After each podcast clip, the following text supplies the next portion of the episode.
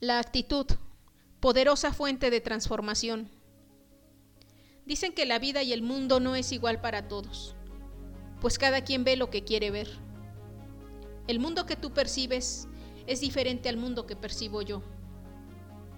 Aún cuando todos tenemos los mismos sentidos que nos dan información medible acerca del mundo exterior, cada persona interpreta, canaliza y reacciona diferente a dicha información.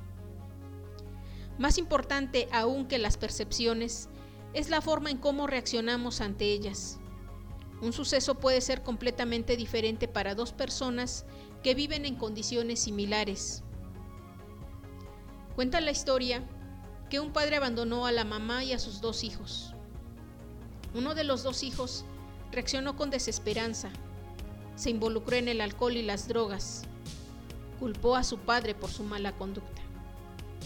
En cambio el otro hijo, aun cuando se sintió desilusionado por la acción de su padre, también se sintió comprometido en ayudar a su madre. Él sabía que la única forma de darle una mejor vida era preparándose, así que estudiaba y trabajaba. Vendía diferentes artículos para ganar un dinero extra. Al paso del tiempo, se convirtió en ingeniero y dado que era muy hábil para las ventas, inició su propio negocio, el cual no tardó en prosperar, convirtiéndolo en un empresario exitoso. ¿Qué fue lo que sucedió en esta historia? Los sociólogos dirían que bajo esas circunstancias era más probable que ambos hermanos terminaran con historias similares al primer hijo, dado que un hogar destruido, la escasez, hijos pequeños y desprotegidos eran los ingredientes para la pobreza. Sin embargo, el segundo hijo se salió de lo esperado y cambió su vida para mejor. ¿Cuál fue la diferencia? La única gran diferencia fue la actitud. La actitud que es la forma en cómo reaccionamos ante ciertos eventos. Es lo único sobre lo que nosotros tenemos control. En el caso de la historia anterior, el primer hijo culpó al padre por haberlos abandonado. Culpó a su destino, a la suerte y a la vida, pero nunca se culpó a él mismo. No tomó responsabilidad de sus acciones y terminó mal. En cambio, el segundo hijo, que también sufrió el abandono, reaccionó de manera diferente ante la misma situación. Su actitud lo impulsó a tomar responsabilidad y cambiar su vida. Esto nos deja ver que una actitud positiva, de reto, de desafío, de empoderamiento, siempre será la que nos ayude a vencer cualquier adversidad. No es lo que nos sucede en la vida lo que importa, sino cómo reaccionamos ante eso que nos sucede.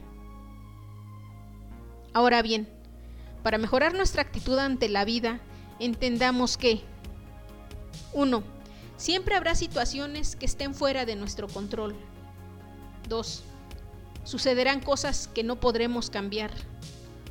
3. Cada persona tiene su propia forma de ver la vida. 4. No podemos controlar la actitud de otras personas. 5. Lo único sobre lo que tenemos control es sobre cómo reaccionamos nosotros. Cuando entendemos esto, sobre todo el punto 5, dejamos de sufrir o molestarnos por las actitudes de los demás.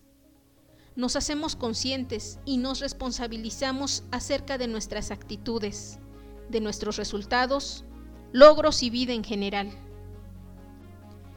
Si tú estás buscando un cambio que te ayude a alcanzar tus metas o objetivos, empieza por evaluar la actitud que estás tomando ante diferentes circunstancias en tu vida.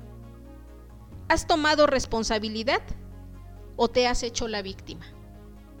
Si ha sido lo segundo, es momento para replantear la situación e iniciar la transformación de tu vida. Te deseo el mayor de los éxitos. Yo soy Elisette Romar. Sígueme en mis redes sociales y forma parte del despertar.